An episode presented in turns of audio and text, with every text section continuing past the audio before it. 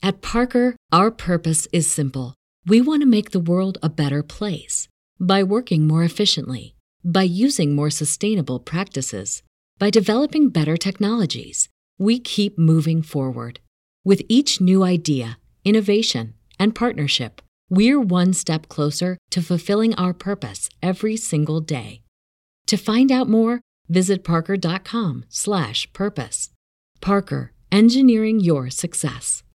Say goodbye to your credit card rewards. Greedy corporate mega stores, led by Walmart and Target, are pushing for a law in Congress to take away your hard earned cash back and travel points to line their pockets. The Durbin Marshall credit card bill would enact harmful credit card routing mandates that would end credit card rewards as we know it. If you love your credit card rewards, tell your lawmakers hands off my rewards. Tell them to oppose the Durbin Marshall credit card bill. I'm really curious how David will approach this because it's not like the Mets are one or two players away. Uh, systematically, they've made a lot of progress with their player development system and the trades that they made. So I'm real curious what you know how her approach is. But take a step back, BK. Now think about what this day means for David and his family, his mom and dad. Like he grew up a Met fan, grew up in, in New York, listened to the games on the radio. I read a story, used to go to bed at night, listening to the games on radio. And so now he gets to come back and be the president of baseball operations for the team he grew up following. I mean, what a cool story for him and his family. What a, what a day of celebration for him. So, this was, um, I guess, the target from Steve Cohen, who thinks like a general manager, and that David Stearns was running a successful outfit with Milwaukee. He took this year off. Was that in preparation to take this job?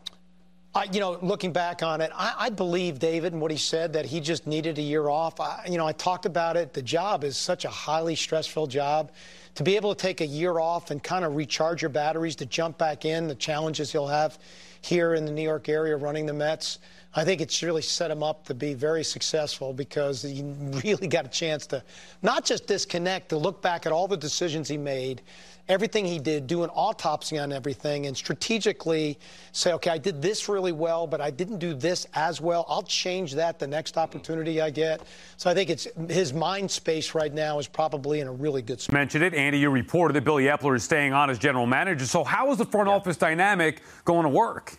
Well, first of all, I'd always heard that for Steve Cohen to hire somebody, that person had better be willing to work with Billy Eppler because Eppler and Cohen uh, have a really good relationship personally and professionally. So that was always going to be uh, the way it had to be. And then you have to figure out if you're the Mets now exactly how they divide up the responsibilities.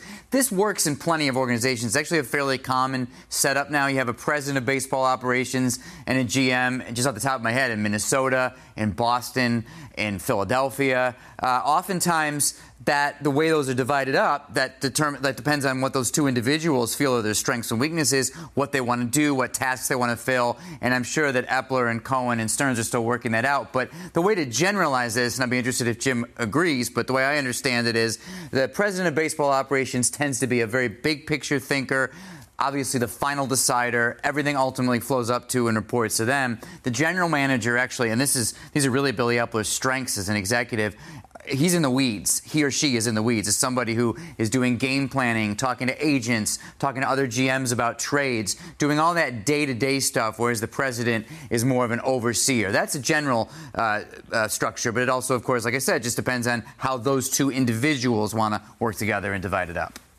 you know, I think a lot of that too is like, uh, like you said, there's their overall strength. So Billy has those strengths. Obviously, David, you know, is uh, is kind of a broader thinker, um, and not that Billy isn't, but that's you know, David's uh, uh, strengths. He's a he's creative in some of the deals that he has uh, that he has uh, worked up.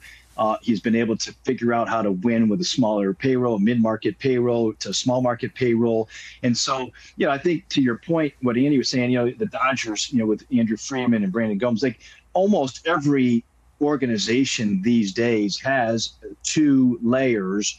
Um, and you know, there's some way. In some ways, it might be title inflation, but I don't think so in this particular case. You have guys that understand the job really well and have a ton of experience. Obviously, you love Billy Eppler's you know scouting background as well. So I think it'll end up being a really good fit. And they have a prior uh, pri- they've had prior relationships. Maybe that's been overstated, maybe a little bit too. But they've known each other for a long time because they've been in the in the game and in the in those front offices during the same period of time. I, I love the trio: smarts, guts, and money. When you talk about Cohen, Stearns, and Eppler, of course.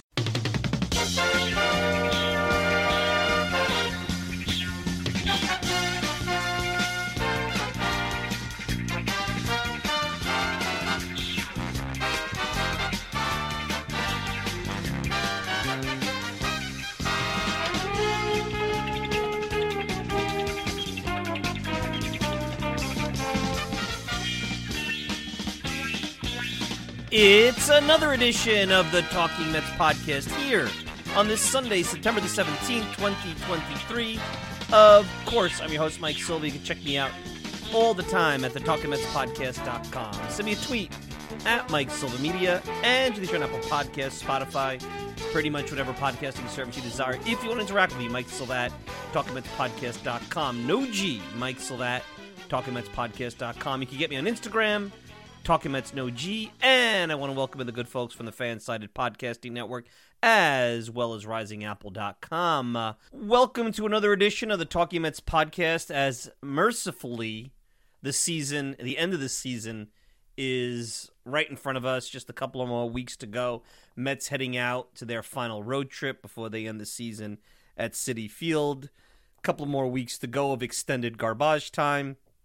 As has been the case since the trade deadline, Mets to continue to give us some news, some things to talk about. Just a couple of days after we speculated that David Stearns was on the way, David Stearns is here unofficially. He'll be named team president on October 2nd when the season ends.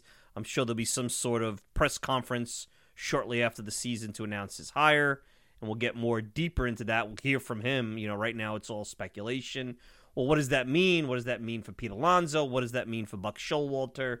I'll dive into that in this open. And then we all loved him. He was only here for a short period of time. Uh, I'm going to go into the vault. I have a pretty cool segment. You may have heard this segment. You could obviously go on the uh, app, you know, the Apple app or Spotify and search and go back about three or four years. But the Mets honored Bartolo Colon, who announced his retirement today. I thought it was a little weird, the obsession with Colon, but it was nice how they gave him his day. It seems like he has this connection with the Mets and the fans. But back in uh, 2020, in the middle of the pandemic, I had a chance to interview Michael Stahl. Michael wrote a book, Big Sexy, about Bartolo Colon, and had a chance to talk about Bartolo. Um, you know, during that time, it was in the basically in the middle of the spring. There was no baseball. The pandemic was just starting and raging, and we needed some content, and fortunately, Michael was able to come up with this great project. We reminisced about Bartolo Colon. So I'll go into the vault, and uh, from time to time, we do that, and we'll replay that May of 2020 interview between Michael Stahl, the author of the book Big Sexy, and uh, away we go. So the Mets now have a president of baseball operations, David Stern, and look, I've gone back to the beginning of the Cohen ownership, and since Steve Cohen took over after the 2020 pandemic season, he's pretty much, from a standpoint of, of us covering him and Mets fans, he's given you what you wanted. All that time under Fred Wilpon and Jeff Wilpon, you never felt the Mets went that extra mile to spend. They never seemed to be in on, for the most part, big free agents. It was always a pipe dream. I mean, think about it. Just a couple of years earlier, would you ever have thought the Mets in back to back winners could – sell and sign Max Scherzer and Justin Verlander, Hall of Famers. I know it didn't work out the way we wanted, but would you think that the Mets would be in and signing those those kind of pitchers? And the winter before that, they were in on the top pitcher on the free agent market, Trevor Bauer, lost out to the Dodgers on that. Thankfully for them, they've dodged a couple of bullets here over the last couple of years as well.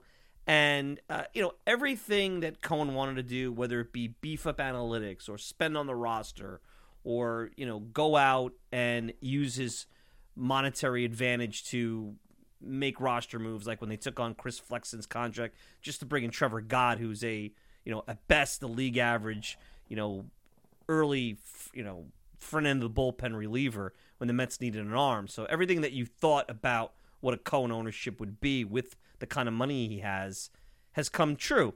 The only thing that has not was the perfect front office you know, Cohen has tried to put together the perfect roster. That didn't work, but he's tried to do that. Um, he's tried to put together the right front office over the last couple of years. Tried to go after all the top executives. Nobody was either able to talk to him because they're under contract or didn't want to be part of the New York experience, whether it be because of Cohen and what they heard from the book Black Edge or because of New York or because of whatever the expectations, the inability to just come in and, you know, break it down and rebuild or whatever it may be. Um, Cohen has not been able to get the perfect front office. Now he's gotten the perfect front office. He hired David Stearns, which has probably been the worst kept secret in sports, maybe ever. I mean, they've been talking about this guy for at least two years. There's not a single person that has come out negatively about this hire, uh, you know, regarding Stearns. He's a media darling. He checks all the boxes. Grew up a Mets fan, Ivy League, analytically inclined, young. Uh, you know, he has that small market success that everybody loves, that resume, which makes him a media darling. There's nobody in the world, and especially at least in this baseball world, that's going to criticize this hire. And the story, I mean, think about the story that it's heading into. It almost harkens back to when you watch Moneyball and Brad Pitt is meeting with John Henry at Fenway Park in the luxury boxes, and John Henry slips that piece of paper while they're drinking coffee and says, Here, I want to make you the highest paid general manager in all of professional sports. Billy Beane turns it down, and they go with Theo Epstein, and you know how the story went. It's almost like that's what happened here with Cohen. As the report is that Stearns is going to be making $10 million a year. Now, God bless him, capitalism. You know, you got to go out there and earn every dollar you you you can. He's earned it. He's gone out there and, and been successful. But as far as this being a slam dunk hire, and I'm not in the camp, you know, I I read what Bill Madden said. You know, Bill Madden wrote an article less uh, complimentary of of Stearns, basically saying, "Hey, this is a guy that is analytically inclined, made some dubious trades on his uh, watch in Milwaukee. Hader trade is one, uh, you know, that came up. Not as much into the scouting and player development side of the of the business. Uh, Doug Melvin was his predecessor, who Stearns replaced in 2015 and there was a lot of assets left over that Stearns benefited from in Milwaukee that helped him get to those four playoff appearances during his tenure. And uh, you know, Madden threw some cold water over at the Daily News on the hire, and I'm not in that camp. I think always Stearns and who, what he represents, his age, his academic background, the fact that he's more of an analytics guy than a guy that grew up making his way through the scouting system through you know going out there and finding talent like the old way the old way that GMs used to come up the ranks whether they were former players or somebody that really had scouting chops player development chops. They weren't you know Ivy League educated. That's a new phenomenon in the last oh I'd say 15 years so I'm not in that camp you know any of the longtime writers of this town are going to fall into that hey dubious category when it comes to the hiring of someone of, of David Stearns' background. Uh, all I know is this love the resume, love what he could bring, love the fact that many think that the Mets signed the top free agent, the Shohei Ohtani of executives out there, you know, if that's what you want to call him. Can't argue with that.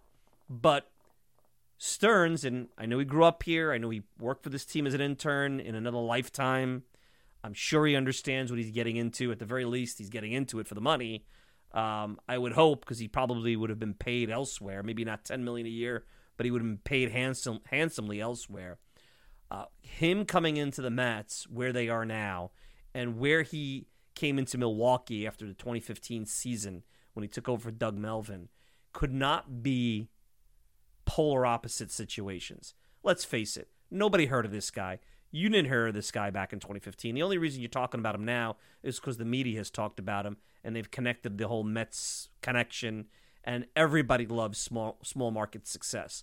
Milwaukee is no man's land.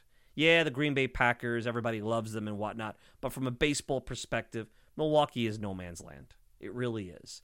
No one cared when he took over. You're coming into a situation with a team that, although they're not an original team or an historic team like the Cubs, the Cardinals, the Yankees, the Red Sox. Let's put it this way even A Rod, and I've spoken about this before, talked about it. The Mets may not be around as long as those teams, but they're a jewel franchise like one of those teams.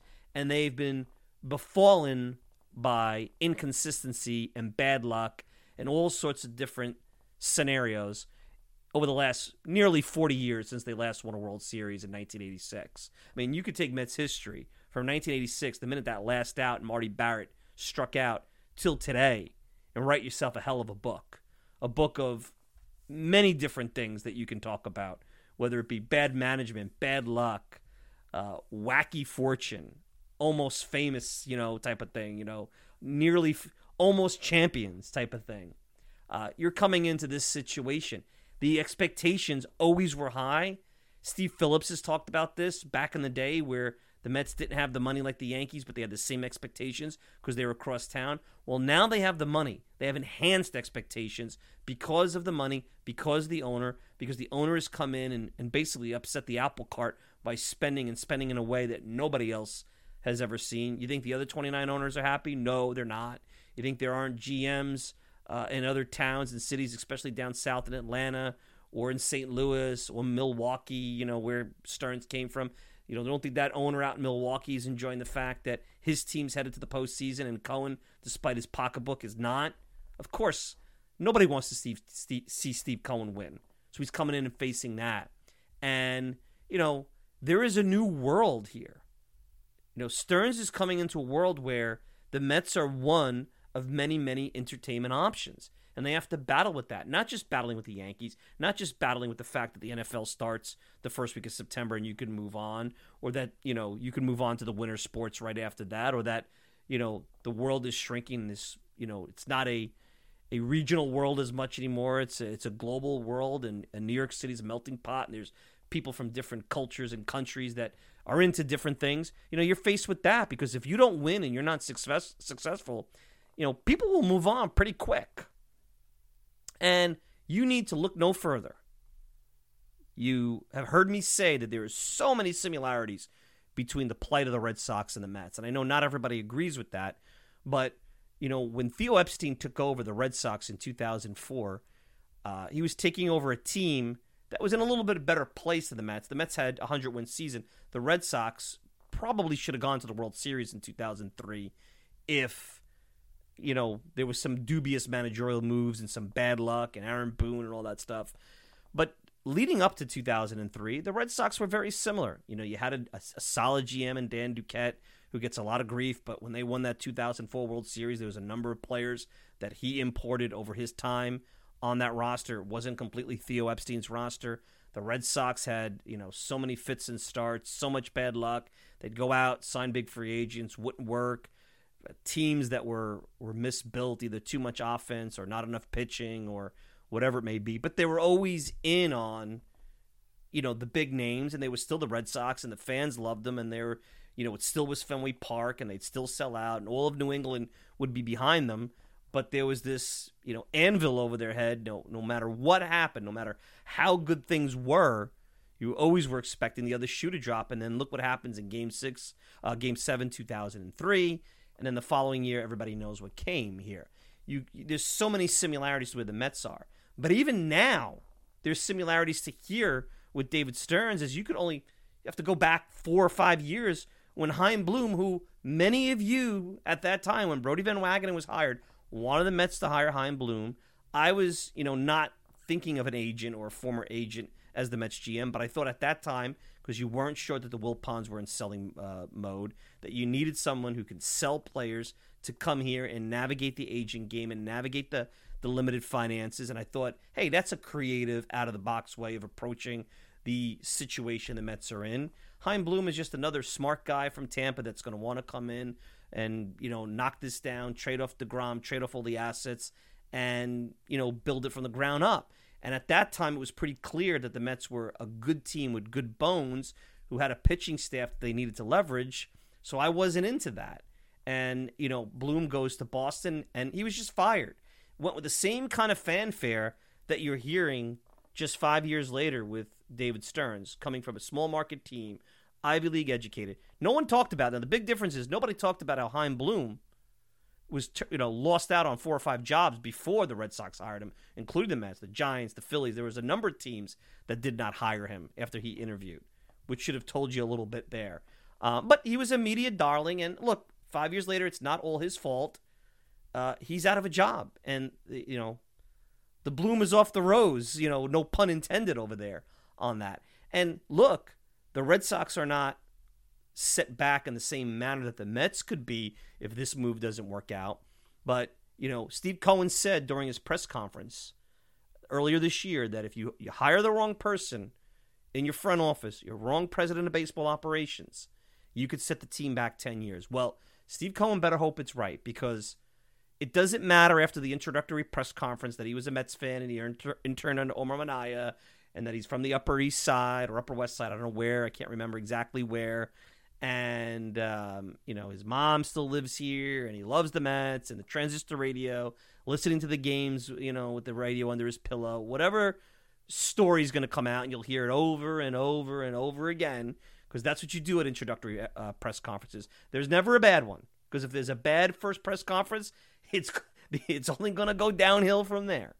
Um, what he's coming into, you know, is is kind of similar. Look, Chaim Bloom had to trade Mookie Betts. That was more of an ownership uh, decision, but he blew that trade. And if you read a lot of the criticisms on the way out the door that the Boston media has about Bloom, is that his tenure was boring. The Red Sox became this boring team without buzz, without pizzazz, that was not entertaining the fan base. They talk about how ticket sales, where uh, opposing fan bases like Dodger fans coming east took over the stadium, how tickets for the Yankees series were easy to come by for as little as a dollar. And they all pretty much say, you know, Chaim Bloom's tenure was filled with this blah, blase roster building, lack of star power, just kind of in the way that you'd build things in Tampa without the success. And it didn't work. And now you have a situation where the Red Sox are not necessarily this exciting, you know, oh, look, you know, the all of New England still loves them, but it's not the same feeling. There's not the same energy behind the, the team. It couldn't be 180 degrees opposite of what used to be in 2003 and 2004. And forget about Yankees, Red Sox, just in general. I mean, does anybody really look at the Red Sox as this model franchise? Does everybody really look forward to, oh, you know, Mets went to Boston. All right, Red Sox, it's, you know, another team on the schedule. They're not looked at the same way. Now, that could change. All you have to do is go through a, uh, you know, a little bit of a, you know, they had won a World Series in the, the year he came in. So it's not like the Red Sox are not short on success. I mean, they're not in the same position. They've got their titles under their belt. And if they need to reboot and be on a downswing for five, six, or seven years. I don't know if it'll be that long, but for a five year period, they can afford that. It'll hurt. It'll set, you know, the fans' interest will move to other things in the market, like the Patriots, like the Celtics, but they'll move over.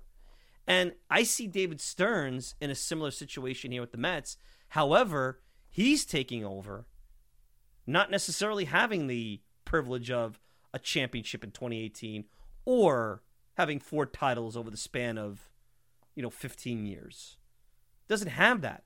This team hasn't won anything in almost 40 years. They've made the playoffs in back to back seasons only a couple of times. 2015 is a long faded memory. It's almost 10 years ago. So you have no equity from that magical run. And everybody could forgive Cohen for shoehorning the front office. We know what he was faced with. I talked about it. He came in, had to build his front office, had to, you know, build his team at the same time. You really should have your front office, your planning team, and everything together, and then build your team. We talked about this. We know what, you know, this guy was faced with over the last, you know, couple of years, and now he's got his guy, and his guy comes in. He's got to work with Billy Eppler, which is an odd setup, and you heard it in the intro. Cohen trusts Eppler; They have a personal relationship. A personal relationship. It's almost like that's his Isaiah Thomas. You know, Jim Dolan at Isaiah Thomas is Billy Eppler comes Steve Cohen's. Look, the first guy to take the job and embrace Cohen and teach him about the sport is is always going to have that special place in, in, in, this guy's heart. So you got that. So Stearns is inheriting this guy, which is interesting. Different roles and how they split that up. You know, we'll see how that works. Uh, they're going to have to try to contend in 2024. I know they say they're going to take a step back. I think they're doing a lot of that to manage fan expectation and media expectations and maybe sneak up on people a little bit. But they want to contend. That's not going to be easy. They're going to have to spend money. There's going to be competition for some of the big players on the market like Ohtani or Yamamoto. And, you know, Japan might play a huge role in this offseason for, you know, teams looking to rebuild. Uh, you know, you have some of these young players. All of them, some of them are up, like Mauricio and – and Baty, some like Gilbert um, and Acuna are still to be developed. So you have a lot of guys competing for jobs that you just quite honestly don't know anything about. So you're going to be taking a leap of faith on some players. So there's going to be tons of uncertainty going in 2024, but you're going to be expected to win. You've got Pete Alonso and the Pete Alonso contract. and what's going to go on there. And nobody knows what's going to happen there. And the fact that the Mets haven't signed them shouldn't be an indication of anything because, you know, that's how these things go. You know, players tend to like to take these down to where the leverage falls more in their favor. And, and going to free agency would be in Pete's eh, favor because, you know, why not start fielding offers so that you don't shortchange yourself? And then you have the manager.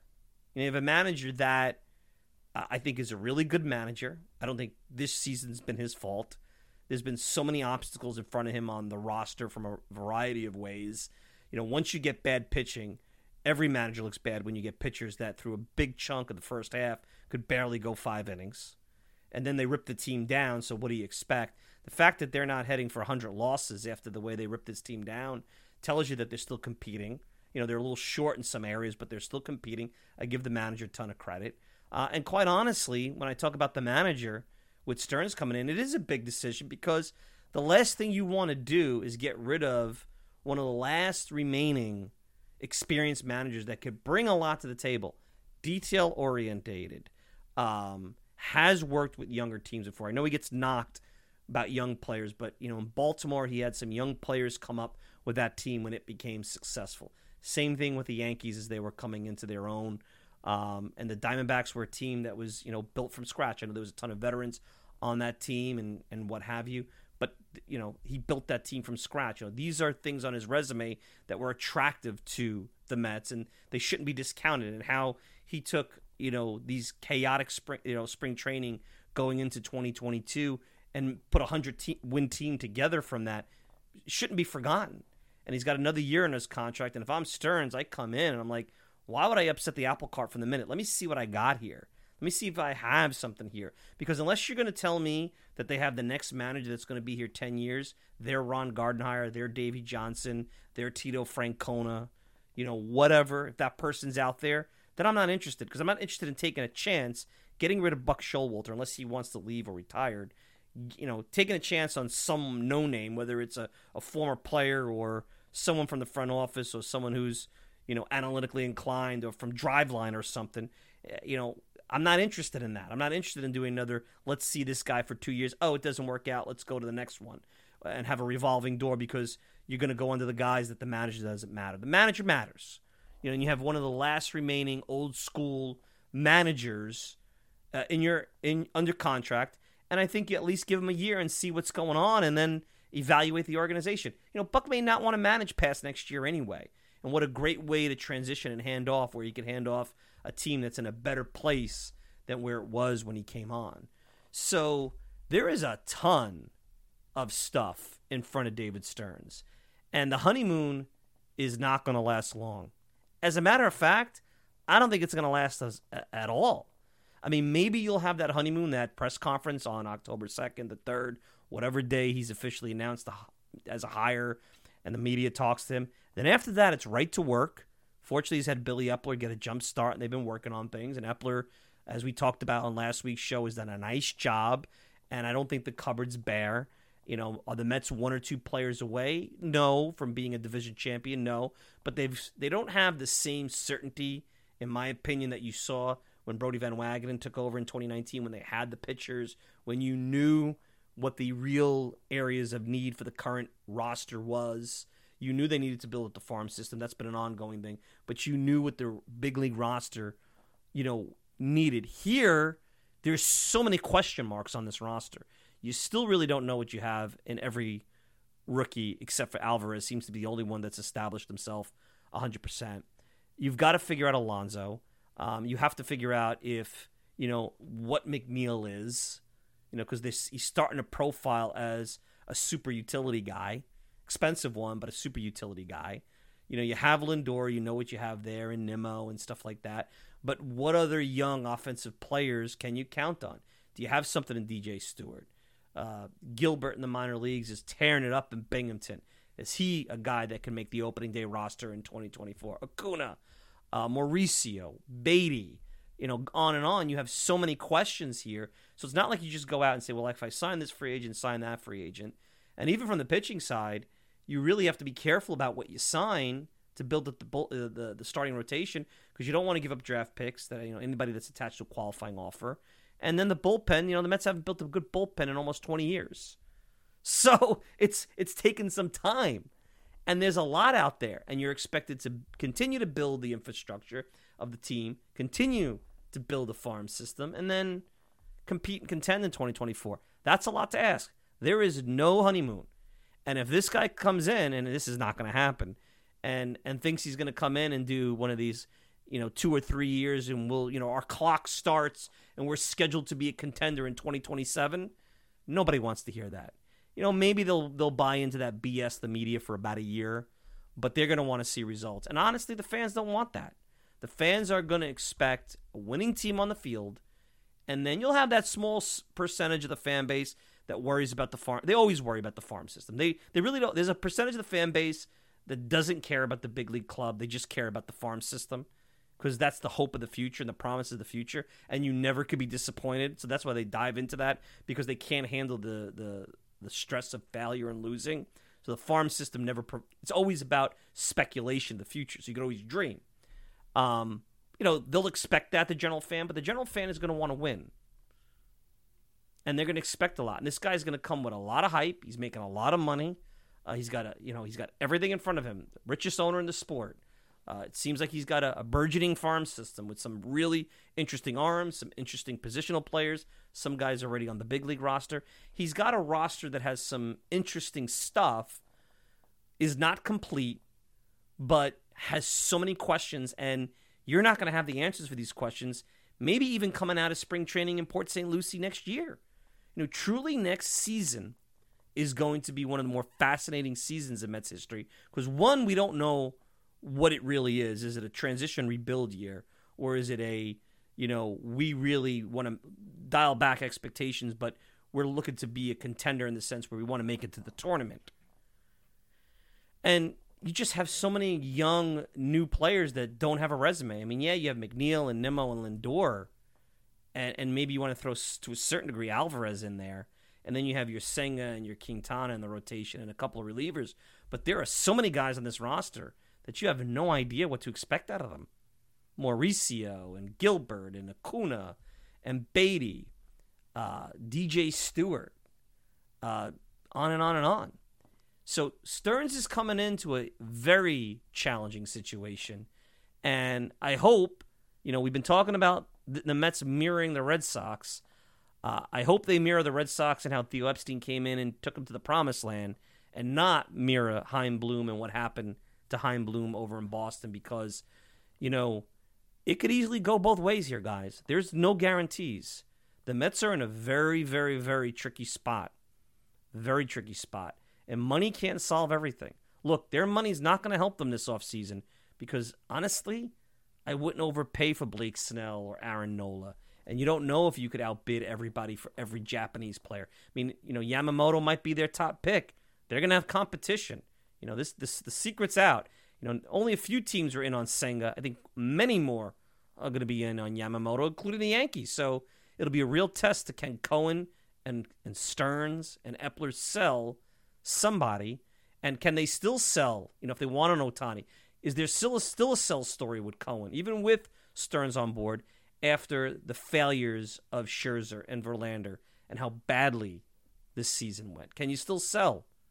that this is a functional organization headed into the right direction with a sustainable winning infrastructure.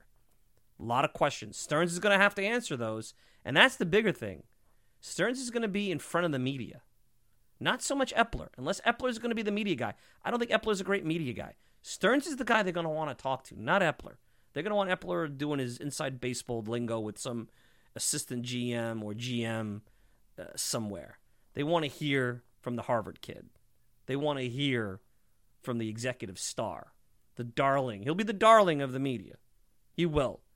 But that'll change real quick if things go sour real quick. So, anyway, let's take a quick break. When we come back, we're going to go into the vault. Bartolo Colon was at Citi Field today. Back in 2020, in the spring of 2020, when the pandemic was raging, I had a chance to talk to Michael Stahl, author of the book that he uh, collaborated with with Bartolo Colon called Big Sexy. Michael talked about you know what he learned about Bartolo Colon, and we reminisced about some memories. So let's take a quick break. When we come back, we'll go into the vault and we'll look back to an old interview I conducted with Michael Stahl, author of the book Big Sexy. You're listening to Talking Mets podcast. We're back with more right after this. Mets fans, I want to take a quick break from talking baseball and let you know about the next top prospect in building a smart home. Eufy Video Smart Lock E330 is that big time new star prospect. The Eufy Video Smart Lock E330 is a smart lock, a 2K resolution camera, and a doorbell. It's three devices in one, triple the security. You know triples are rare in baseball, but not with Eufy. You can have everything in one device rather than install many pieces on your front door. It's not just for security, but also for convenience. Just the other night, I had tons of packages in the rain. Rather than fumble for my keys, I easily entered my home. This is big since I have four dogs who are impatiently waiting for me at the door. No more concerns about losing keys, and you could assign passwords to your family members. Worried about when your loved ones are getting home? Eufy allows you to see them coming back home via the integrated camera. Hey, Mets fans, this is a home run. I had a competitive product before Eufy, and it's the difference between a one dimensional hitter and a five tool player. Eufy is that five tool superstar. Go to eufy.com, that's E U F Y.com to learn more. Already sold? Go to Amazon and get your Eufy Video Smart Lock E330 today. Want to go to the store? Best Buy will have it starting around May 20th. Get complete control over your front door at ease with the Eufy Video Smart Lock E330 today. Say goodbye to your credit card rewards. Greedy corporate mega stores, led by Walmart and Target, are pushing for a law in Congress to take away your hard earned cash back and travel points to line their pockets. The Durbin Marshall credit card bill would enact harmful credit card routing mandates that would end credit card rewards as we know it. If you love your credit card rewards, tell your lawmakers hands off my rewards. Tell them to oppose the Durbin Marshall credit card bill. Everybody in your crew identifies as either Big Mac Burger, McNuggets, or McCrispy Sandwich. But you're the filet fish Sandwich all day. That crispy fish, that savory tartar sauce, that melty cheese, that pillowy bun. Yeah, you get it. Every time. And if you love the filet of fish, right now you can catch two of the classics you love for just $6. Limited time only. Price and participation may vary. Cannot be combined with any other offer. Single item at regular price. Ba da ba ba ba.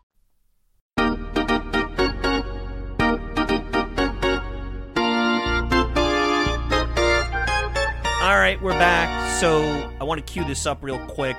The book is uh, Big Sexy, Bartolo Colon in his own words. Michael Stahl is the author. I had the privilege of speaking to him back in May of 2020. Uh, no baseball, pandemic raging. We didn't know when baseball would be back. So one of the things I did is, you know, had some alumni reports and was looking for some cool Mets content in this book, you know, which I had no idea there was actually going to be a book about Bartolo Colon out, and I stumbled across it, reached out to Michael, and we had a great conversation. So you'll hear that conversation from May of 2020 between Michael Stahl, author of the book Big Sexy, and me. He's just keeping the ball away from Boyd the whole game. He wants to get it. There, ball oh. behind the back flip, and he got him! Oh, wow! It's so easy for Colon right now that he's able to put some mustard on it. First hit of the year. Oh. He drives one deep left field. Back goes Upton. Back near the wall. It's out of here. Bartolo has done it. The impossible has happened.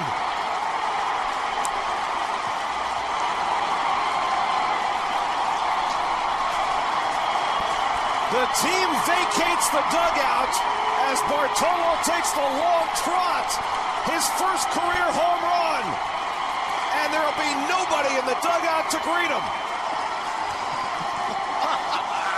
this is one of the great moments in the history of baseball. Bartolo Colon has gone deep. I want to say that was one of the longest home run trots I've ever seen, but I think that's how fast he runs.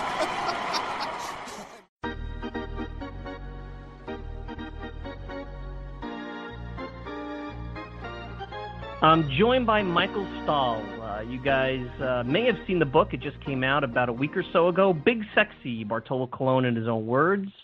Former Met, former Indian, uh, beloved Met, actually, even though he has a short period of time, Bartolo Colon. You can check out Michael at his website, michaelstahlwrites.com, and at Michael R. Stahl. And Michael, welcome to the program. Now, Memorial Day just a week away, and there won't be any baseball, and we don't know if there'll be any baseball, but Uh, I think if you're a Mets fan or, or baseball fan, this book that uh, you came out with will at least scratch the itch a little bit. Real interesting stuff on a character I have to admit I did not expect a book to come out on. So pretty interesting how you're able to get this one put, put through. Uh, yeah, you know Bartolo's, you know, I, he's a beloved person, uh, especially in the Mets community, but really honestly throughout Major League Baseball. Uh, I got to be in contact with some representatives from several major league franchises, and I promise you, this is not an exaggeration.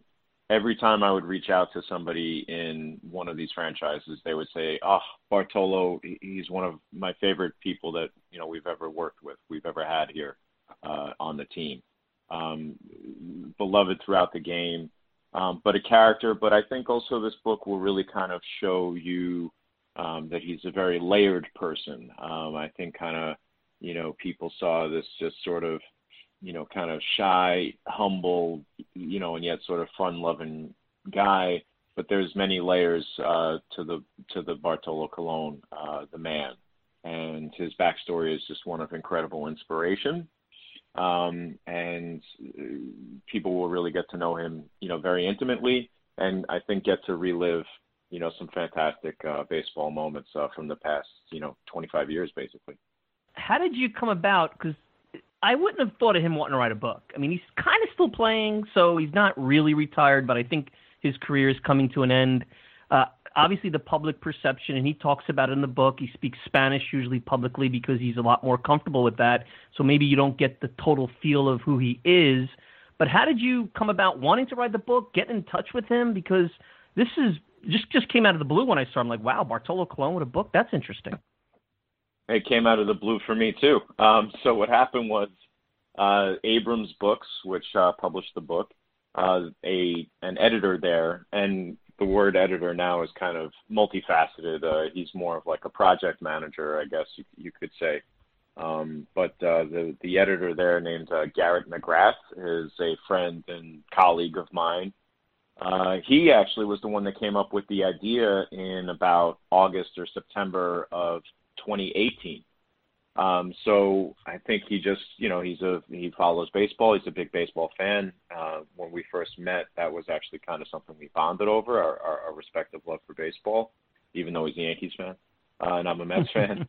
But um, but he uh, he's he's a great guy, and, and he came up with the idea for the book, and uh, I think you know just knowing Bartolo again as this kind of character, this interesting guy, he had a feeling that at that point that Bartolo's career was was coming to an end.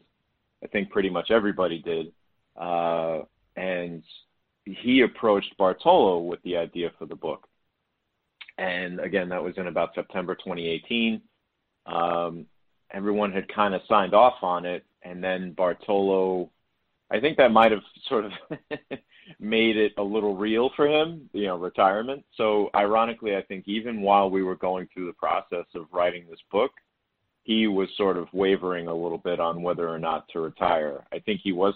I, I really don't know this for sure, but I think at some points he was kind of, you know, settled and, and committed on retiring, but then just kind of wavered, and you know, it was it was too difficult for him to give it up. And then yeah, you know, even this year we had the book on the way, and he signed with that team in in the Mexican League, uh, but COVID nineteen uh, canceled that season uh, indefinitely. So, you know, unfortunately, I think this might, uh, you know, be a. I don't know if it's a pre.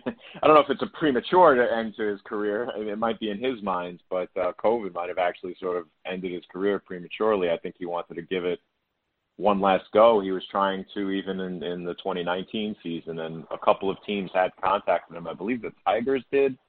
I think I heard at some point the Mets had contacted him as well or looked into it, but they, I think they signed Ervin Santana instead. Um, so he's been trying to come back, um, but obviously, uh, you know, his his age is he's getting up there in age, and uh, and also again the COVID nineteen crisis didn't didn't really help things for him. Michael Stahl, author of the book Big Sexy, Bartolo Colon in his own words, a really good and what they call now the pandemic books that you want to read, getting your baseball itch. Thank and you. you mentioned that that everybody um, you know, had something, you know, when you brought up Bartolo, oh wow, let me have a great story, and that's what's fun about this book. So if you buy it, you have a Manny, Manny Ramirez tells a story, Omar Vizquel, uh, mm-hmm. Albert Pujols. These are not easy. Like Ramirez, that's not an easy guy. If I called Manny Ramirez and said, "Hey, come on a podcast," he's probably going to say no. Um, but it seems like, like you said, and I'm wondering. You know, I always ask an author, what what was your biggest learning or surprise when you took on this project? Was it the fact, like you said earlier, how many people wanted to engage you in conversation about Bartolo? Um, and not just, I'm sure, Latino players. I mean, uh, he seemed to transcend in those locker rooms through different clicks and whatnot. Was that your biggest learning? Were there other things going in which you, as you said as a Mets fan, thought you knew about Bartolo and then came out and said, wow, never expected that? I think uh, this might sound this might sound almost like insulting, and I don't mean it that, in this way at all uh, towards him. Not at all. I, I, I don't really have a, a bad thing to say about him. But I think the thing that I wouldn't say maybe surprised that might not be the best way of putting it, but it just it just was sort of it, it just really piqued my interest about him was just how uh, smart and observant and conscientious he is. So you know, I think Mets fans again, and then really just baseball fans because he's always done these interviews in Spanish and things like that. You know, I think there's a little bit of a disconnect. As much as Met, as as fans feel like we know Bartolo, like there is still like this like sort of little disconnect, with, you know, with him and getting to know him a little bit and you know really trying to sort of understand what he's trying to get across. I came to realize that he's very smart in his own way and very observant and conscientious of the way people think about him. So, for example, uh, in the book, you know, of course, he tells the story about the home run, right? And right. he was telling me that as he rounded first base, as he approached first base, the Padres first baseman Wil Myers had his arms crossed and gave him a look like, "I can't believe you just hit a home run." And I remember when when we were talking about that, Bartolo said to his interpreter, he said, "Now I want to stress this that he didn't say that to me. I don't know what he was thinking, but it looked to me like he was surprised that that he looked at me like I, I couldn't believe you just hit a home run." So, you know, there, that right there was just like sort of an example of how sensitive he is, you know, and how he didn't want to, you know, show anybody else up you know, again with that home run, he tells the story in the book about um, seeing James Shields for the first time after the home run about uh, a year and a half later when he was in camp with the Rangers. Um, and James Shields says to him, "Hey, remember when you hit that home run off me?" And even in that personal one-on-one exchange, Bartolo didn't want to like show the guy up. And he goes, "No, I don't. I don't know what you're talking about." And then James Shields laughs at him. You know, so I think that was one thing. Again, I, surprised is not the right word. It just was sort of like, oh, this is something I really didn't get to know about him, and uh, and and again, he's just he's just he's a sharp guy. He's maybe smart isn't the right word in this context. But he's a sharp guy.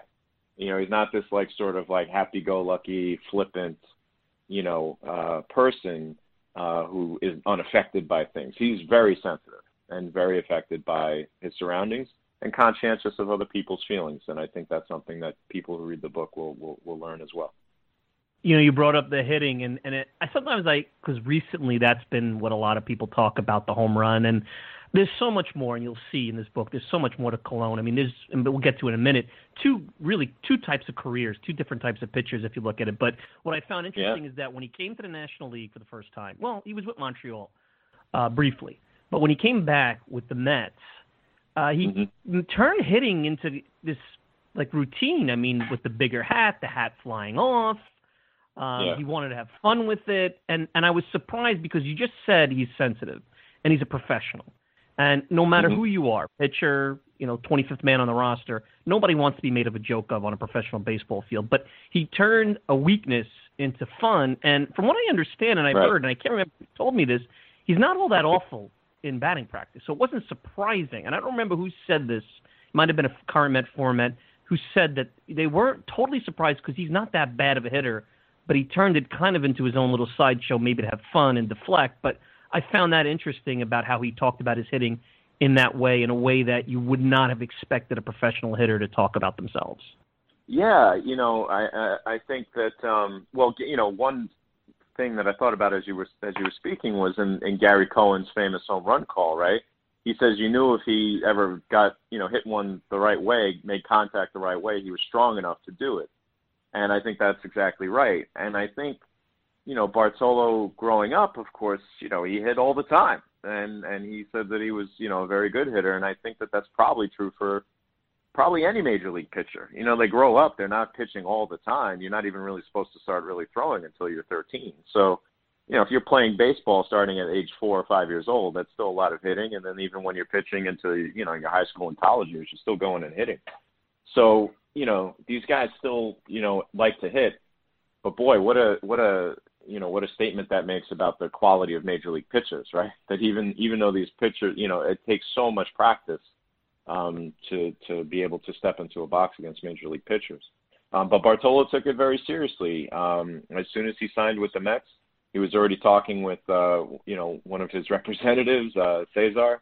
Uh, he was saying, you know, my goal is to to hit a home run. You know, uh, and and they had actually sort of, uh, I'm not sure if this made it into the book, but they had actually sort of made a bet uh, that in 2016 that he would hit a home run. He didn't, or not in 20, or his first year with the Mets. Sorry, they had made a bet before 2014 that he would hit a home run. Now, actually, Bartolo lost that bet, but then in 2016 he hits he hits the famous home run. So he took it very seriously, and he says in the book that by 2016 he was feeling a lot more comfortable in the box, um, and that you know speaks to his dedication and how seriously he took his craft. But like I said a few minutes ago, he here's this like very layered guy, uh, very interesting, unique person who's has a dynamic personality. Even though he was taking, you know, hitting very seriously and, and, and wanting to do, you know, well for his team when he could, um, you know, he also took the time, had the frame of mind to, you know, put on a bigger batting helmet so that the batting helmet would flip, would fly off and the fans would laugh. So, you know, it, it, that says everything to about him right there. Just how kind of, you know, he's a walking anomaly. I mean, you and and everything about him is uh, it comes back to that, right? Like you think about his body, and yet he shows off his athleticism that that day down in Miami when he when he flips the ball back behind his uh, behind his back, right? So you wouldn't expect that from you know those cat-like reflexes from a guy of his body type. Um, but that's that's him as a whole person. He's just like this dynamic walking anomaly. I was a little surprised, and and throughout the book, you'll ask him his favorite, you know, guy he's hardest to hit, favorite stadium on the road, favorite stadium, yeah. home stadium, and I was surprised at how fond he was of his Mets years. Now they were three years. He went to the World Series, was yeah. a big part of those teams, pitched very well. Some of his seasons with the Mets, if you start looking at some advanced analytics, are right up there, better than his Cy Young season that he had with Anaheim. But he holds mm-hmm. his Mets years very fond, and again, it's more than yes. that home run to just talk about the home run is disrespectful, in my opinion. It's a fun moment, but uh, talk about that because I, I was a little surprised at how fond he was of his Mets years. I didn't expect that for a guy that you know played with them at the end of his career, didn't come up with them, and was not the star of that staff by any stretch of the imagination. You know, I was a little surprised about that too, and um, I just had one other quick thought, if you don't mind me sharing. Um, when I spoke to him about his time in Montreal you know, for me as a huge baseball fan, I've been a huge baseball fan my whole life. You know, I remember when he went to Montreal, I was like, man, this is like a huge deal. Like he might literally save the franchise. And when I spoke to him about that, he he was just kind of like, yeah, I don't know. Like I just I, I was in a groove and I and I just kind of was able to keep my groove going. I wasn't thinking about, you know, if the team could stay in the in the city. I was just kind of like, wow. Like I, I just would have thought that he would have felt you know maybe a little more pressure on him, but he didn't. Um, but um, but yeah, the the Mets time, and then the sort of the opposite was true with the Mets, uh, in that you know he spent uh, three years there, but you know it seems like they were you know about maybe the three you know most favorite years of his career. It's, it, it comes off that way. He doesn't quite say put it that way, but um, he really enjoyed himself and um you know, I am a I am a Mets fan, and uh, I don't I don't, but I really don't think that that is what bled into the text at all when when I put it together. Um, any kind of favoritism. I think that he just he bought a house in New Jersey. Um, he he still lives there part time, And as he says in the book, the Mets, it really was the team that felt most like home for him. And, uh, you know, he stayed with them for a third year um, because, and he took less money because he just felt so comfortable uh, with that franchise. Um, and, uh, what so many great moments for him. I mean, not not just a home run, right? But he also pitched in his one World Series uh, with the Mets. He pitched in the All Star game, uh, and uh, you know he had the Jose Fernandez game with the Mets. Plus, like I said, the the behind the back throw, which was a different game, but also in Miami. So, just as it turns out, just just a, a ton of great moments for him, and the Mets fans embraced him. I think more so than any other fan base uh, of all the teams that he was with. One more thing I'll point out too is I think you know something else that might have been a factor here is, and Omar Vizquel kind of talks about it in his excerpt uh, about how you know later in his career with the Mets and and the Rangers and you know he sort of seemed to open up a little bit and enjoy himself more. When he was with Cleveland, he was so young and so shy, and I wonder if maybe just as Bartolo aged a little bit, he kind of you know, felt a little more comfortable, felt like he could come out of his shell a little bit. So then that creates this energy where the Mets fans can embrace him and Bartolo embraces them even more, and it creates this real like cycle of positive energy, if if that makes sense. I think people forget he was very big for them in that World Series run. He didn't start any games, but that was a thin bullpen. It was a bullpen that was very mm-hmm. dicey outside of Familia, and he was able to, when starters got kicked out of the game early, uh, fifth, sixth inning, knocked out, you know, that bridge. You know, I know Jon Niese was the lefty, but instead of them having to go out and get an arm, he was able to really pitch well. And uh, for the most part, uh, outside of the Chase Utley game, and we know what happened there when he came in, he almost got them out of that inning. He really didn't give up anything. And guy was starting all year, been a starter his whole career. Now you're being asked to go to the bullpen, warm up, come in, up, down, yep. whatever and he did it, and he did it without complaining, and that's big. And then he comes back for less money the next year. Uh, just shows you a lot about who he was. You know, looking back, what a, a unique team that was, and he was a big part of that bridge to Familia, uh, which they badly needed during that postseason. Uh, Terry Collins says in the book, uh, I got to speak to Terry Collins over the phone, and, and he contributed a story. And he says the definition of a professional, he's like Bartolo's right there. You know, um, and yeah, he does discuss in the book, Bartolo, that is about how uncomfortable he was coming out of the bullpen, but he knew that that was what the team needed, so he was going to do it. And um, you know, he had a couple of tough luck performances. He gave up a few runs, but you know, I think in the World Series, I want to say I think he came in with runners on. I mean, this is something that this guy has just like literally almost never done in his entire forget just professional career, probably in his entire like life. You know what I mean? Like when he was starting to pitch in the Dominican Republic at age, you know, 14. You know, I don't think that the way they organized games there, he was, you know, coming in out of a bullpen and you know with runners on in like a eighth inning situation or whatever it was, uh, or extra innings. I think was what happened in the World Series. Um, and then yeah, like you mentioned the the Chase Utley play. I mean, he should have gotten out of that inning. Um, so he had a little bit of tough luck in the in the playoffs, but overall he pitched he pitched pretty well for them and in a spot where he was not comfortable. And I think that says a lot about him as a character and as a teammate. And uh, again, I go back to, you know, what Terry Collins said about him. Uh, he tells that great story about one of his early starts in Anaheim, where Bartolo just didn't have it, and he gave up like back to back to back home runs. I think in like the first inning.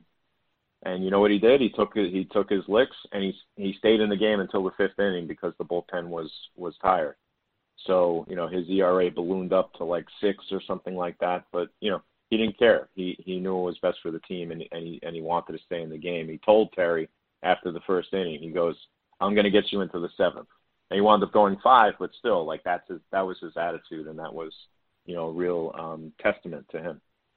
And what's interesting also when you go to his Mets years is that here's a guy in the league two decades plus, and Dan Warthen is one of his favorite pitching coaches. They had a unique relationship, one that for both mm-hmm. of them, I was surprised, you know, with their pregame or uh, pregame routine.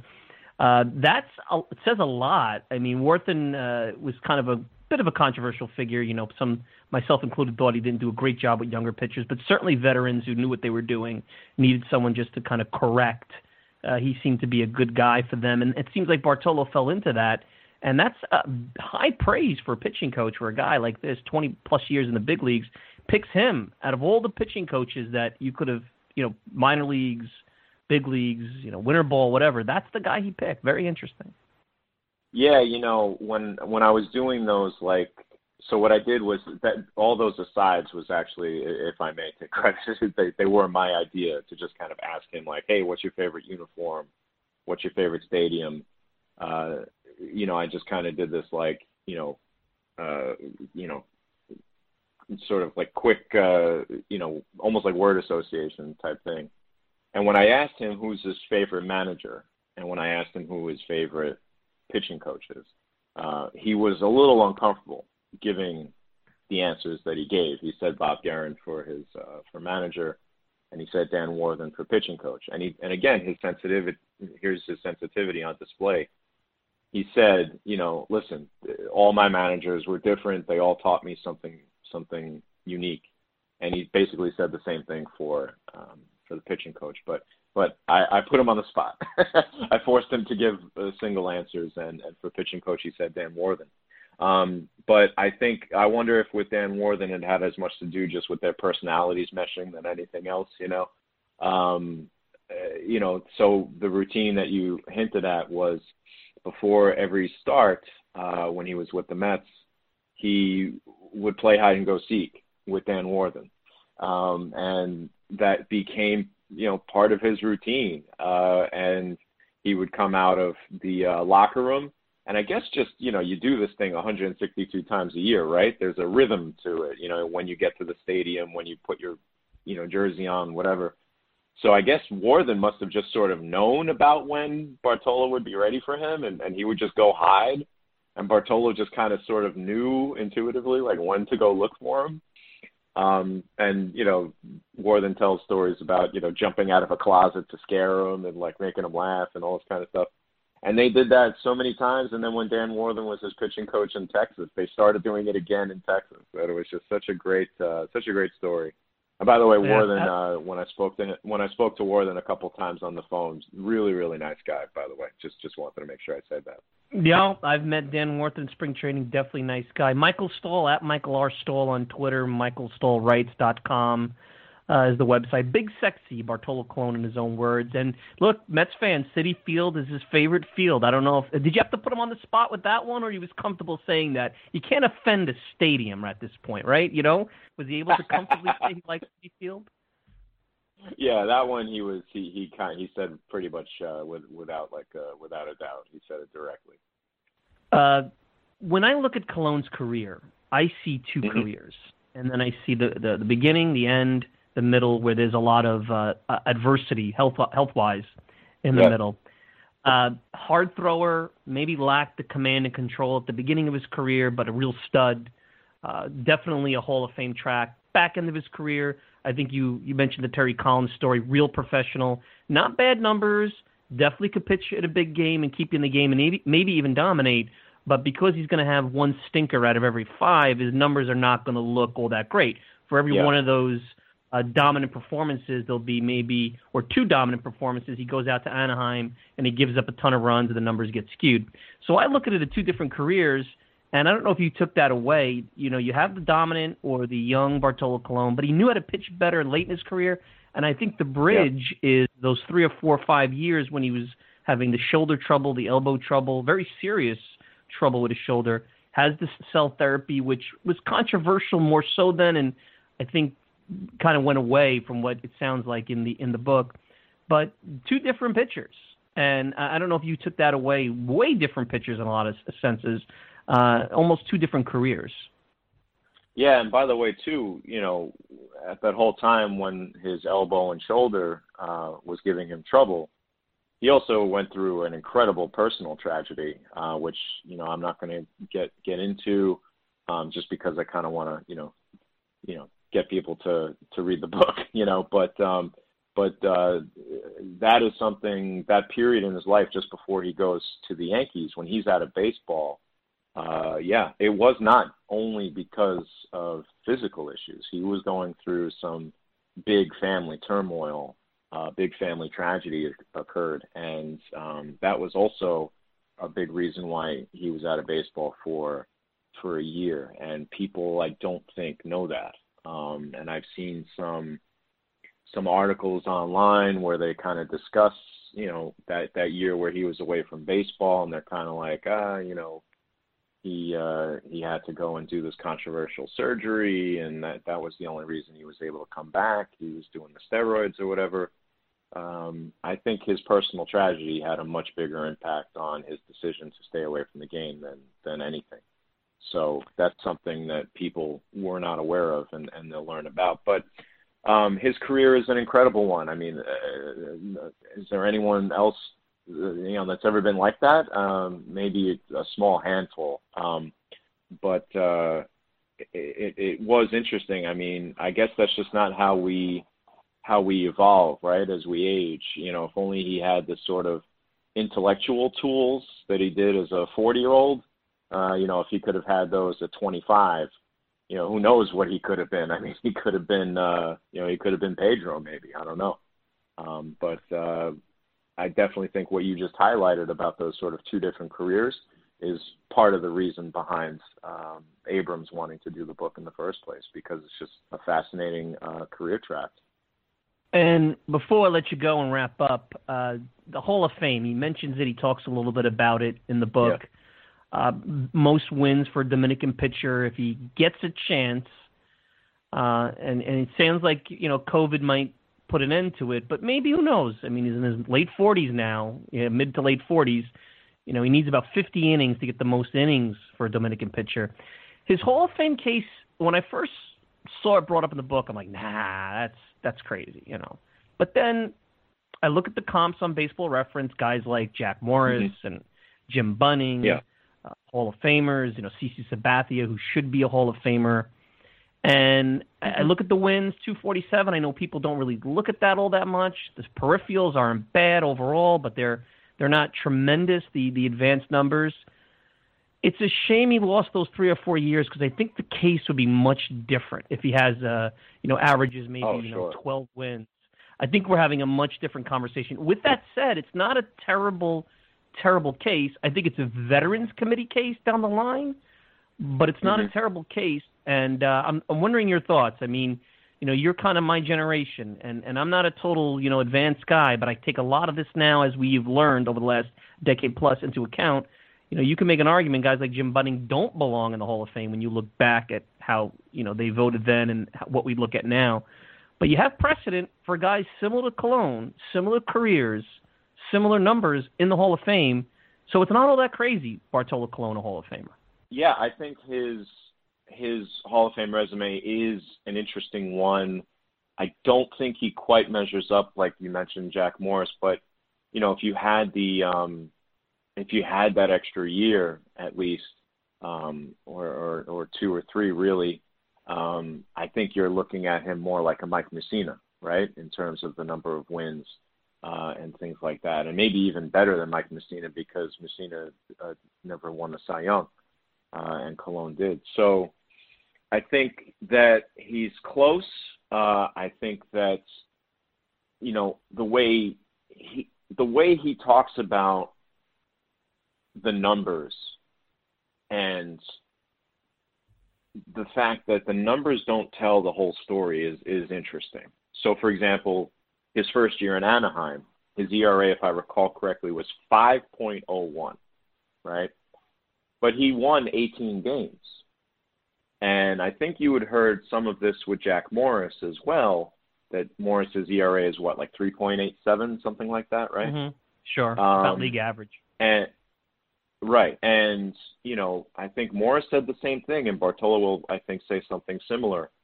Is that you know when he was on Anaheim, Bartolo, that is, you know, he had a pretty good offensive team. So if he's, you know, by the second or third inning, if he's staked to a five nothing lead, he's just you know he's just launching balls right into the strike zone. He's not going to walk anybody, right? So maybe he finishes the game, he goes you know six innings and he gives up three runs, you know, but he gets the win. His team wins, say six three, right, seven three. Um, but you know, if it was a one nothing game, maybe he would have you know maybe sacrificed a couple walks, struck some guys out, he was pitching to contact, and when you pitch to contact, there's a risk that you know guys are going to you know launch it out of the park, and that's what happened that one year. He gave up the most home runs of his career, and it was right after he had signed that contract, and people were saying like, "Oh, the pressure's getting to him," and all this kind of stuff. It's like, no, he won. he did what he took to take to help his team win, and he and he did win. He won 18 games that year. So even though his ERA was over five, he didn't view that as like a bad year. You know, um, so his ERA, his career ERA, or ERA is something like 4.06 or 4.08, something like that. So you know that's a little high, and he he says in the book he knows that his steroid suspension hurts him as well. Um, but it's it is interesting when you think of a guy like him, how how do you define a Hall of Famer, right? Do you define it by dominance? Do you define it by longevity? Uh, perhaps you know for him to even just have been in the major leagues as long as he was is a testament to that, and you could argue that that makes him a Hall of Famer in, in that way but also what did the guy do to get his team to win, to get his team into the playoffs, and with in the Mets case, you know, to the World Series. He did a lot. He did a lot, and then the, and that speaks to none, none of the intangible things in terms of you know sort of being a mentor to young Hispanic players, uh, particularly Hispanic players. Like when he was with the Mets, uh, Terry Collins talks a lot about that, and, and Dan Warthen as well. So, um, it, it just depends on what side of the fence you know you fall on in, in terms of how you view a Hall of Famer. But I definitely think he has, at, at worst, an interesting case. And I agree with what you said. I think a Veterans Committee um, debate uh, is, is probably in the cards for him at at the very least. If you had, I know it's just a guess. Uh, he'd yeah. be 48 years old. If let's say baseball doesn't come back this year, comes back normal-ish you know, normal season next year. You know a little bit about him now. Would you put it past him, giving it a shot, coming into camp as a non-roster invitee? If he could get that kind of job, it's going to get very difficult at his age with the way the game is going. Would you put it past him, getting those 50 innings, getting a chance, even if it was a bad team, knowing what you know, giving this a shot at 48 years old? Think about that, 48 years old. So, what we'll leave on that. Yeah, I mean, he says in the book. Here was another interesting remark. You know, he that he said that that stood out to me. Um, he said, you know, it makes sense that the younger prospects would get the chance first, right? You know, give them the chance. You know, from a team franchise perspective, give them the chance to see what they got um, before he would get an opportunity. Do I put it past him? Absolutely not. Um, that would not surprise me uh, at all uh, in terms of uh, his work ethic, his dedication, um, his love for the game, it wouldn't surprise me at all. It might surprise me from like sort of a franchise perspective, um, you know, for them to want to give him the opportunity over some, you know, kid out of college or or, or something like that. But um, but I know if if that's what he wants to do, uh, he will do whatever it takes, uh, you know, to at least give himself a shot. So if he ends up as a non-roster invite or something like that, yeah, that would not surprise me at, at all. All right, so that was Michael Stahl, author of the book Big Sexy. You heard that from May of 2020. Uh, before I, I wrap up here, I was just looking while I was playing that, and you guys were enjoying listening to it. Um, I was looking at Bartolo Colon's career. Not a Hall of Famer. I mean, I know the 247 wins, and you know a Veterans Committee down the road might be more sympathetic to someone quite honestly, I have never figured out the Bartolo Colon Mets fan obsession. The home run was cool, I guess, because it's this fat guy who looks like he could play in a beer league softball tournament hits this home run. But I mean, he was an athlete. He was a guy that you know when he was at Cleveland and got brought up, hard thrower. He was not some out of the nowhere prospect that you know made good late in his career. I mean, he was a he was the ace of the Indian staff in the late 90s, and he was part of a big trade. Omar Minaya acquired him uh, in Montreal and gave up a ton of talent, including Grady Sizemore. It turned out to have a, a pretty good career, career. Cliff Lee was in that deal. He cleaned out his farm system to make a run at the division in 2002. Omar was trying to get a job. He wound up getting the Mets job a couple of years later.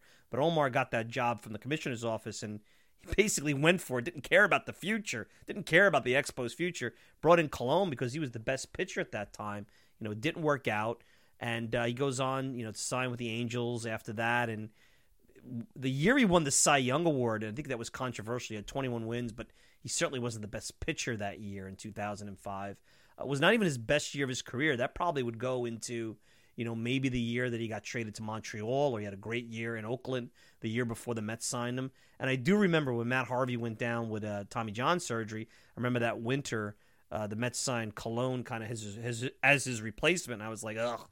Well, that's you know, there's a guy that you know was on the scrap heap, had some serious uh, arm, uh, you know, uh, shoulder issues, I believe, arm issues. Went to some stem cell procedure that some thought was performance enhancing and was illegal. There was all controversy on that, but he was he was down for the count for about five years. So you figured he's done after he wins the Cy Young Award. You figure he's done. About five years, Yankees pick him up off the scrap heap in 2011. He does fairly well in the back end of the rotation, and then he goes to Oakland and, and basically has the second act of his career from the ages of 38 to I'm going to say he kind of fell off the cliff after 43 when the Mets let him go after 2016. He went to Atlanta, Minnesota, bounced around after, lost his stuff. But he had a second act late in his late in his career. He was a command guy, pinpoint control. You know the numbers didn't add up and look, you know, no pun intended, sexy because he'd have like three or four good outings. You know, six innings, two runs, six innings, three runs. Then he get bombed in one game. You heard Terry Collins talk about it today during the press conference. How he was the kind of guy that said, "Hey, if your bullpen is is short, I'll I'll go out there. I'll give you seven innings. Maybe it won't look pretty, because I don't have a lot today, but I'll make it where you're not embarrassed and I'll be able to at least justify going those seven innings. And that's what he does. And and then, you know, to me, Bartolo Colon and what he did in the postseason in 2015, where the Mets really didn't have enough bullpen. You know, Clippard wasn't living up to expectations. You had Familia. Eh, you know, Addison Reed was somebody they didn't know what they had yet. Jerry Blevins was out. So they needed that guy. Unfortunately, they didn't need him all that often because they had starters that went seven innings in Harvey and DeGrom and Syndergaard and whatnot. But those times where he needed to come in early against LA, against Chicago, you know, Kansas City, you know, as well, you know, they were able to count on him. And think about it, he was a starter all year. You're asking a guy to transition to the bullpen, warm up, be brought in on a dime, and he did it and he did it fairly well. And, and he was important. He was an important piece in the regular season before they were able to get the kids up, like Syndergaard and Matz, in the rotation. He was an important piece in the bullpen. Um, so he will go down as, as a really, uh, for me, a good Met because of what he did on the field. I think of him more because of that and what he did in the postseason than about the home run or the big, sexy, you know, the other cartoon character stuff that I know fans are into because that's why they're fans and that's what makes sports fun. But that's not what I'm into. I'm into like, okay, tell me on the field what Bartolo Colon did, and it was, you know, he was a solid back end of the rotation pitcher, veteran arm that gave you innings, was a good teammate, and was adaptable, and was able to help Mets win a pennant and nearly a championship because of his ability to come out of the bullpen at a time when your age of 43, 44, not that easy. Not that easy. So uh, I hope you enjoyed looking back at the interview with uh, you know Michael Stahl from about three or four years ago, and uh, closing the book on another uh, Mets, you know, kind of an alumni segment, appropriate because of the fact that the Mets honored Bartolo Colon. Some people think it's weird. I thought it was a little weird when I said he's coming to New York to announce his retirement, but clearly, you know, he's he he didn't spend a lot of time with the Mets. But if you look at his career, other than Cleveland, he bounced around a little bit. His years with Anaheim were marred by his, his arm issues, serious arm issues, which should have ended his career. So um, I guess you know he appreciated the comeback and the fun times late in his career, the second act that the Mets and the Mets fans provided him, and uh, good for him and good for the Cohens and, and how they go out and and continue to change the fact that the Mets, you know, maybe and I don't want to overdo it, but the Mets never looked at their history. They almost shunned it. This is something that would never happen under prior ownership because they'd be afraid of getting made fun of. And look, it's a Sunday, even if it was during a contending season. It's a Sunday in September. It's a fun little thing. You know, they're not putting his number up on, you know, retiring his number. They're not throwing him into the Mets Hall of Fame. That'd be overdoing it. They're just saying thank you. We appreciate you. We appreciate the years that you had in New York and the fun that we had watching you play and good luck in the next phase of your life. So, nothing wrong with that. Good job by Steve and Alex Cohen and the Mets uh, front office and, and what have you for continuing to try to engage the fans in many ways to make this uh, a wholly entertaining product because that's what this is about. And going back to how I started this show, you know, David Stearns has his handful, and this is no gimme. I know everybody's thinking, you know, this is a gimme, this is the best thing. There's nothing wrong with this move. This is the right move to be made. This is the only move to be made. Sounds like the Mets didn't even interview anybody else. But there's a lot of work to be done. And, you know, if you look at Chaim Bloom and look at what the Red Sox, where they were, and, and how he was viewed coming from Tampa in a similar way five years ago, uh, David Stearns better look across, you know, a little bit north, a little bit north, look at what went wrong there and learn from that because it's not just about the process and the inside baseball. It's about entertainment. And you don't want to get, and that's why I think it's so important. And we'll talk about this at a later date. This Pete Alonso situation is as much off the field as it is on the field. And I'm not going to talk about that today. That's that's a topic we're going to table maybe for next week. But uh, that that's a, a conversation that's getting amplified and will get very loud as we get into the off season it'll be interesting to see how that's viewed because that's probably one of the first questions that Stearns is going to get at his press conference, uh, assuming Pete hasn't signed before then. So, which I doubt anyway. All right, want to thank everybody for joining me for another edition of the Talking Mets podcast. You can check me out all the time at the talkingmetspodcast.com. Send me a tweet at Mike Silva Media. And you can show on Apple Podcasts, Spotify, pretty much whatever podcasting service you desire. If you want to interact with me, Mike Silva at talkingmetspodcast.com. No G. Mike Silvat, TalkingMetsPodcast.com. You can get me on Instagram, TalkingMetsOG. And of course, I want to thank the good folks from Fansided Podcasting Network for supporting this show. I'm your host, Mike Silva. Enjoy the rest of your Sunday. We'll be back next week. Till then, take care, everybody.